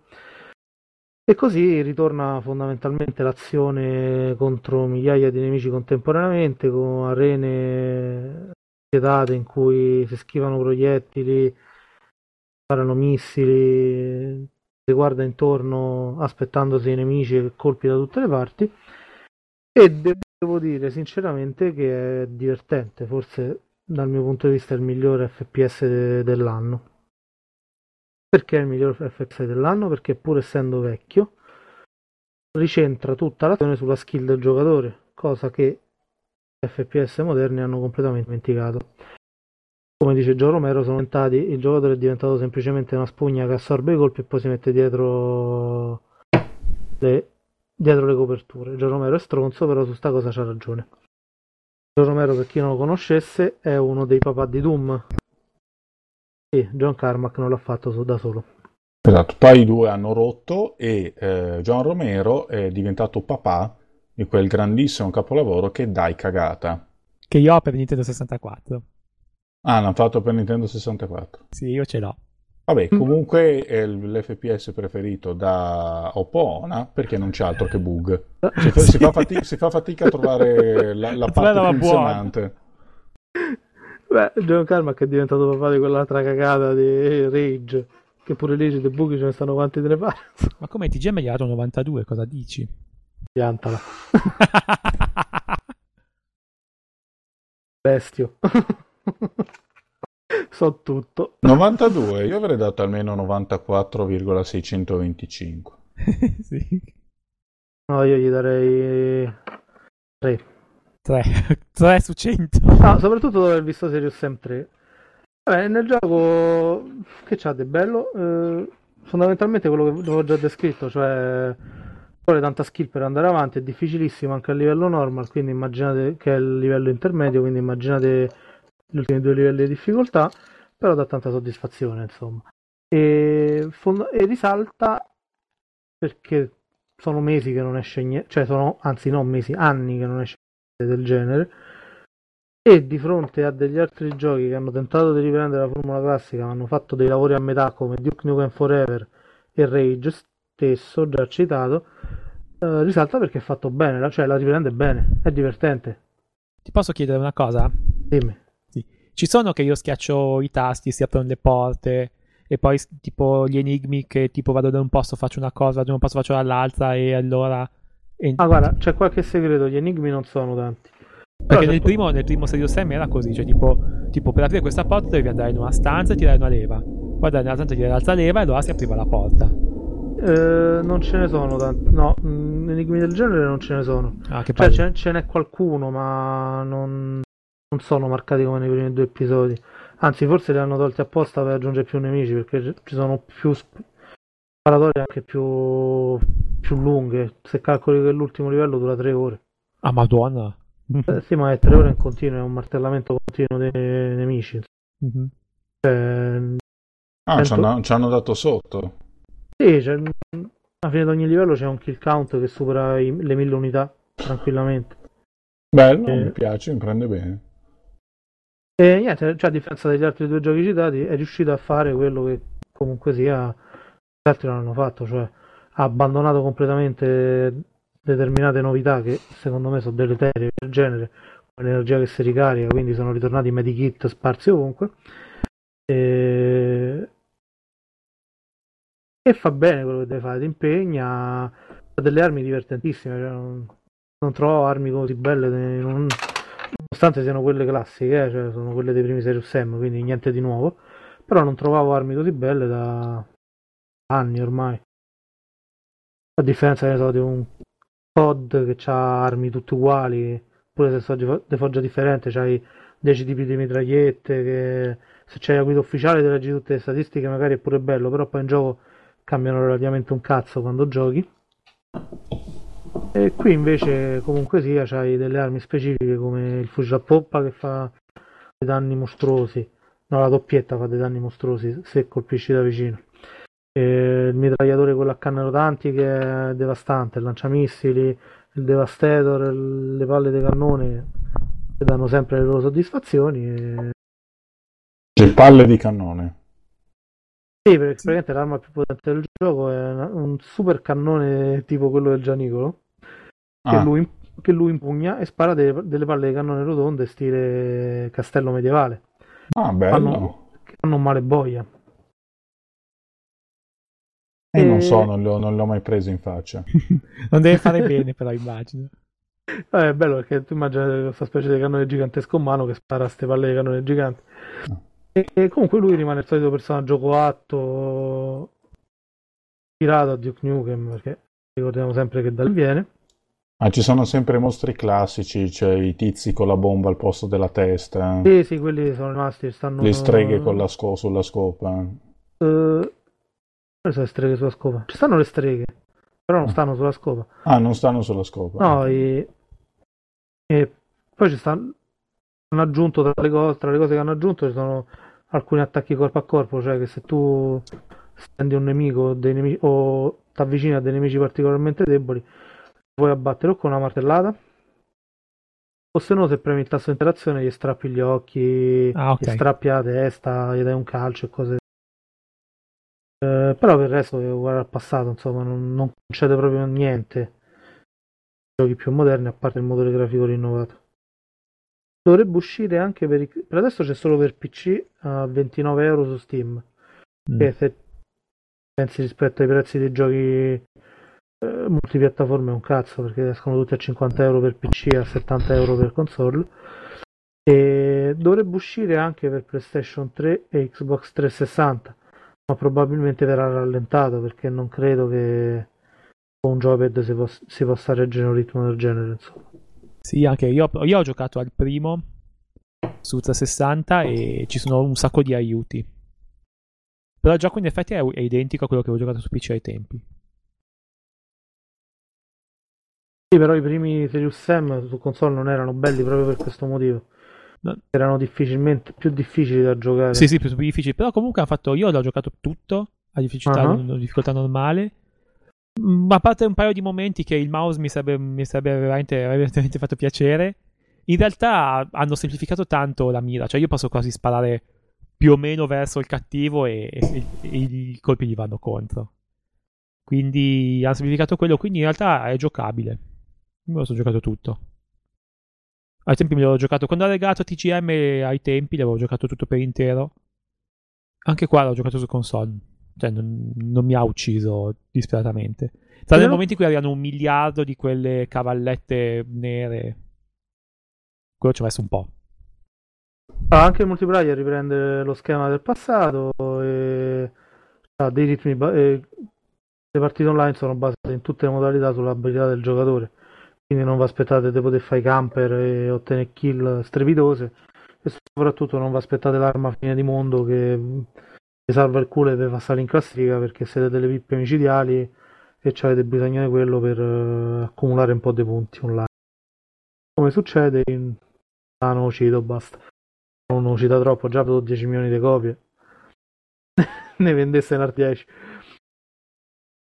ok siamo Quindi a... è bello è un bel FPS ignorantissimo. Sì, secondo me è il migliore, piacciono. a mio giudizio, cioè, è il migliore dell'anno. Non me ne frega niente poi che non c'ha script, che non c'ha sequenze filmate da paura, esplosioni ovunque. Cioè, se Se c'è questi elementi significa che giochi a un rail shooter tra, mascherato da FPS mille volte Serious Sam 3. Ok. Salve a tutti, eccomi in differita e introfolato in questo podcast perché comunque ho preparato due giochi e ve ne volevo parlare se non altro perché eh, li ho giocati tutta la settimana in preparazione della puntata e anche per mettere una toppa al fatto che Vittorio si era dimenticato di citare la sigla di coda che sarà il tema di The Elder Scrolls 5 Skyrim sia di ricordarvi come al solito i nostri indirizzi www.artsludica.org e, e redazione at artsludica.org dove potete scriverci, mandare suggerimenti eccetera. Allora, i due giochi che vi propongo sono il primo è Space Marine che è molto nella falsariga di quello che diceva Simone nel suo intervento ovvero è un FPS ambientato nell'universo di Warhammer 40.000 che è passato del tutto inosservato e che nonostante il suo essere un gioco abbastanza basilare è carino da giocare e nemmeno troppo male sotto tutti i punti di vista. Si presenta come un clone di Gears of War, ma in realtà il gameplay è esattamente l'opposto. Si interpreta uno Space Marine che in realtà, diciamo, interagisce con un gruppo di altri quattro suoi colleghi in uno sbarco, in una serie di scenari, tra cui c'è uno sbarco su, contro gli orchi, eccetera e quello che si deve fare a differenza degli FPS di questi ultimi anni che ci hanno abituato a un gameplay un po' tattico è quello di affrontare orde su orde di nemici perché uno Space Marine equivale a 50 orchi se non erro nel cosmo di, War- di Warhammer 40.000 in termini di combattività e valore sul campo e noi non siamo da meno il problema è che Space Marine, gli Space Marine vengono facilmente sopraffatti perché il sistema di gioco è sostanzialmente una serie di set piece con scontri a fuoco molto frenetici in cui i quattro Space Marine si trovano ad affrontare orde di nemici in diverse dozzine se non addirittura qualche centinaio. E la tattica è un po' diversa da quella a cui ci siamo abituati perché non bisogna nascondersi, anzi se ci nascondiamo o evitiamo lo scontro normalmente si muore, ma bisogna saper usare molto bene le armi a disposizione che vanno dal lanciafiamme al bolter alla chain gun, tutte le armi classiche dell'universo di Warhammer 40.000 ma di sfruttare molto bene anche la nostra furia perché il giocatore man mano che uccide i nemici entra in uno stato carica una barra diciamo di adrenalina che quando arriva al massimo permette allo Space Marine di entrare in modalità berserk dove farà molti più danni. Il bello è che per entrare in modalità berserk bisogna finire gli avversari o per recuperare comunque l'energia persa. L'unico modo per farlo è entrare in combattimento in melee e costringere, eh, costringerci ad uccidere gli avversari con eh, fatality o comunque combo di corpo a corpo che sono abbastanza complicate da fare quando intorno hai una trentina di orchi che provano a morderti, a spararti e a ucciderti nelle peggio maniere. Ci sono anche delle sequenze con i jetpack che sono quelle che hanno fatto un po' da fulcro al marketing del gioco, ma in realtà sono abbastanza vuote perché servono a poco altro che appollaiarsi su dei punti di controllo per coprire il resto del team con i fucili da cecchino e cose simili. Il gioco di per sé non, non ha gran, un grandissimo impatto né dal punto di vista scenico, nonostante insomma le architetture e le ambientazioni alla Warhammer sono realizzate molto bene, ma basa quel poco del gameplay che ha sull'abilità del giocatore. Quasi scordavo di dirlo, Warhammer 40.000 Space Marine, che è un titolo più generico di questo si moriva, e ha anche un piccolo elemento ruolistico, in quanto tra una missione e l'altra si recuperano dei punti esperienza che possono essere spesi per potenziare i diversi aspetti dello Space Marine o per comprargli degli upgrade. In puro stile Relic è molto, un sistema molto simile a quello che già avevamo visto nei vari Dawn of War. E, e, quindi è sicuramente molto divertente da giocare per, in particolar modo per chi amava gli spara tutto vecchio stampo dove c'era molta poca molt, diciamo molta poca azione cinematografica ma ci si concentrava proprio sul gameplay e sull'abilità. Un gioco molto adrenalinico non dura tantissimo si parla di 5-6 ore che trovate per tutte le piattaforme e che sicuramente vale la pena di provare anche perché adesso si trova un prezzo già un prezzo abbastanza scontato perché ha floppato drammaticamente non, non essendo stato supportato da nessun tipo di marketing ma che comunque se la gioca abbastanza bene con i giochi AAA che sono usciti quest'anno L'altro titolo di cui volevo parlare invece è un grande classico del, del gioco su console, Ace Combat Assault Horizon. L'ultimo episodio di Ace Combat porta un po' di cambiamenti alla serie, continua questa sua diciamo voglia di rendere il gioco più cinematografico, la trama più coinvolgente e dare una faccia ai piloti che prima erano delle voci, delle voci fuori campo astratte e poco altro. Perde però l'aspetto più fantascientifico che rendeva Ace Combat un gioco abbastanza unico perché poi ci si trova ad affrontare mezzi aerei improbabili e situazioni fantapolitiche al limite dell'assurdo e ci cala nel, nei contesti di guerra reale del XXI secolo e ci permette di utilizzare per la prima volta in assoluto anche elicotteri e le postazioni di artiglieria sui grandi bombardieri.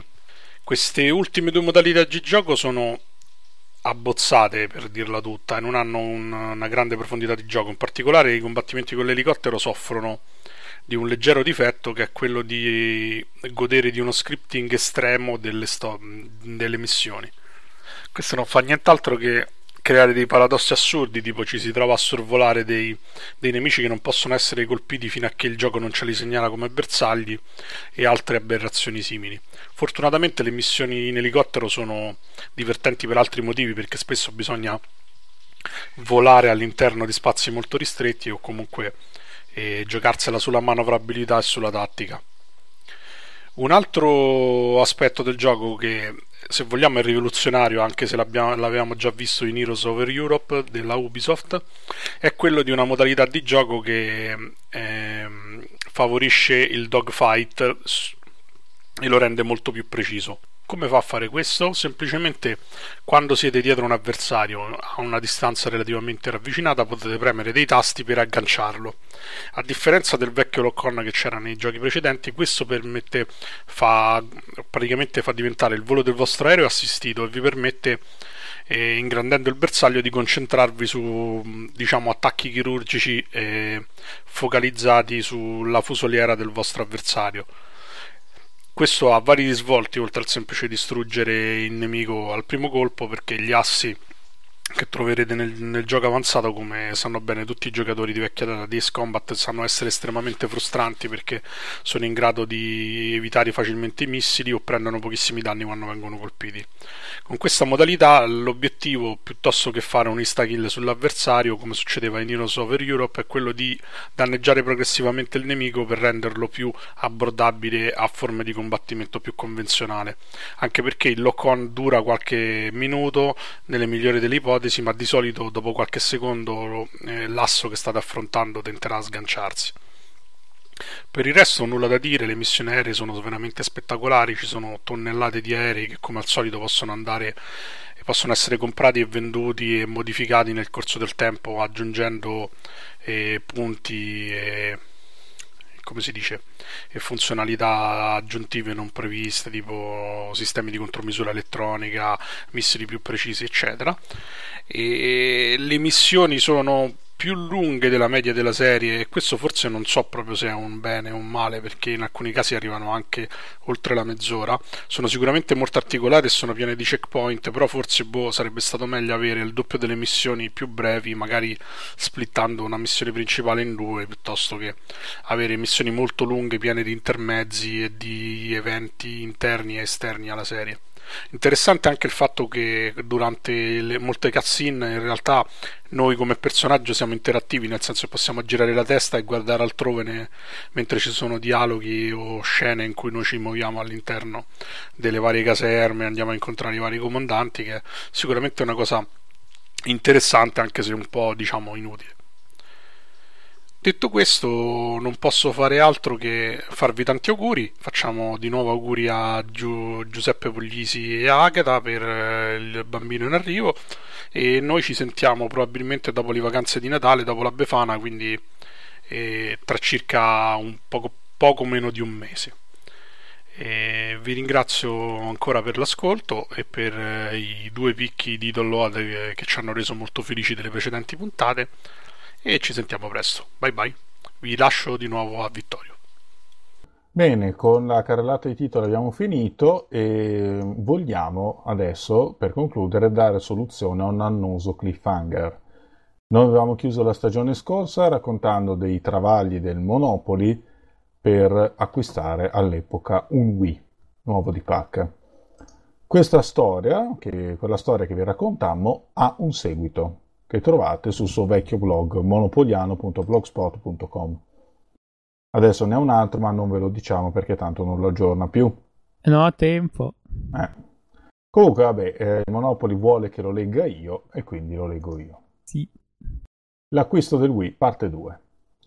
Eh, peraltro non conclude la storia perché il Wii non, eh, non lo acquista neanche in questo caso, però beh, si vede che l'acquisto effettivo non era interessante. No, infatti alla fine dell'acquisto effettivo... Sono andato al negozio. Okay. Sì, sono, esatto. Va bene. Il mio acquisto del Wii fu travagliato e con questa introduzione linka alla, all'aneddoto che, che, vi raccontammo allora. Eh, dopo la faccenda dell'incidente che ho raccontato nel link sopra, ero abbastanza rattristato. Solo una cosa avrebbe potuto sollevarmi: l'acquisto del Wii. Insomma, un'ossessione. Così il giorno dopo questo, quello funesto dell'incidente, cioè c'è la macchina scassata, chissà quanti danni, no, c'è in testa lui, va a comprare lui. Sì. Andai con il mio amico Massimo alla ricerca del Wii. Manco fosse la pietra filosofale. Sì. Fu una ricerca estenuante. Andavo dai negozianti e questi mi ridevano in faccia. Solo al GameStop di Rescaldina un commesso mi disse che nel negozio di fronte ne avevano una. Insomma, si parla del primo stock del Wii, insomma, sì, era sì. andato esaurito molto rapidamente. No, ma tu immaginate che uno va a cercare una cosa da comprare, il negoziante dice, oh, coglione! Così praticamente. Il Wii, testa di cazzo. cazzo troppo. Vabbè. Fu una ricerca estenuante. Andavo dai negozianti, questi mi ridevano in faccia. Solo e, al GameStop... Eh, sì? E torno a casa con, una sotto, con un'autostima praticamente azzerata con tutti sì, i negozianti che ieri, che ieri non faccio. Vabbè, sì, sì, tutti lo deridono, anche i bambini per strada, vuole il Wii adesso. Dei bambini dicevano, io ce l'ho. Esatto, sì, perché ho prenotato, sì, sì, la, la macchina. Sì, sì, ha la lettera scarlatta, la V di vuole il Wii, povero esatto. papino. Comunque, solo al GameStop di Rescaldina un commesso mi disse che nel negozio di fronte ne avevano una è stato anche onesto questo del GameStop, ma vabbè, sì. si sa che i commessi sono un po' così.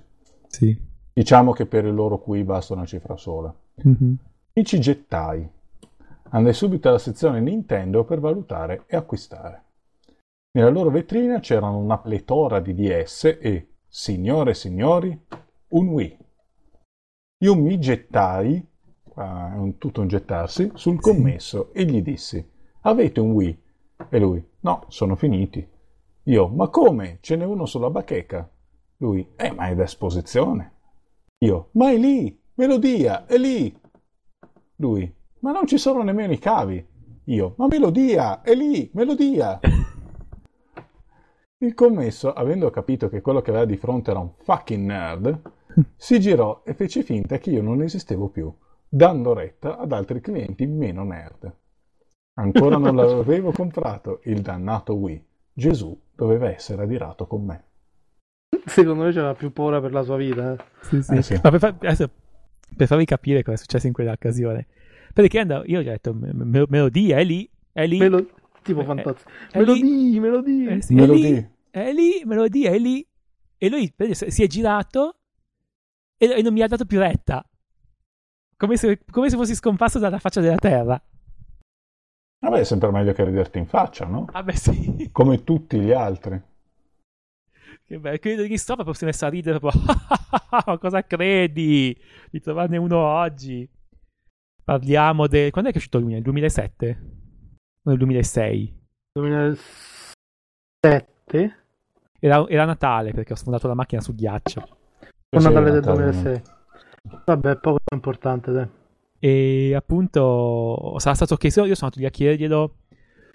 Sarà stato l'8 novembre, il 9 novembre. Era, la, era, come in questo periodo qua della Madonna, che c'è la Madonna che. La, la, mamma della Madonna che fa la Madonna senza scopare. E era più o meno questo, questo periodo qui. Ah, un weekend della Madonna molto intenso, molto. Esatto, esatto. Mm. Vabbè, e quindi insomma. appunto interessante. Per, per concludere velocemente, non ho, non ho, mai scritto un'ultima parte perché l'acquisto finale andato, sono andato, sono andato al negozio gli ho detto uh, lo prenoto, lo, va bene. Neanche... Sono andato lì e l'ho preso. Eh, neanche un sorriso, neanche... No, niente. Ma ha scritto il mio nome su un foglio. Vabbè. Comunque ce ne sono altri di aneddoti, non, non, non abbiamo mica finito con questo. No, no. Eh, c'è quello, la statua di Anna Frank. Statua Ma... di Anna Frank. Vi dico solo il titolo, è, è qualcosa di... No, comunque poi come sempre estremamente edificante, cioè sì. proprio ci si ritrova proprio con una morale rinnovata. sì, sì, è molto cioè, Non si vede più il mondo con gli stessi occhi. Dopo. Abbiamo letti alle elementari. Sì, sì. Esci rinfrancato dopo la lettura degli aneddoti del sì, sì, sì, sì, sì, Ti senti fortunato. Eh, sì. Dovresti picchiare un bambino dopo Sì. Vabbè, Vai. comunque chiudiamo qui questa rapida maratona vi abbiamo dato dei consigli per le strenne, voi fateci quello che vi pare, anche niente, tanto lo sappiamo che comprerete tutti Skyrim o qualche altra ciofeca di quella risma. E quindi eh, adesso è il momento dei saluti. Opona! Ciao a tutti! Ciao a te e non bigiare, come hai fatto due puntate fa. Monopoli! Ciao a tutti! Ciao a te e 100 di questi aneddoti. Detto questo vi saluto anch'io eh, Vittorio Bonzi, detto Cosmo, e vi do appuntamento alla prossima. Non abbiamo ancora deciso, ma probabilmente ci prendiamo la pausa adesso e ci risentiremo a gennaio. Detto questo vi saluto e ciao. Ciao. Ciao. Ciao.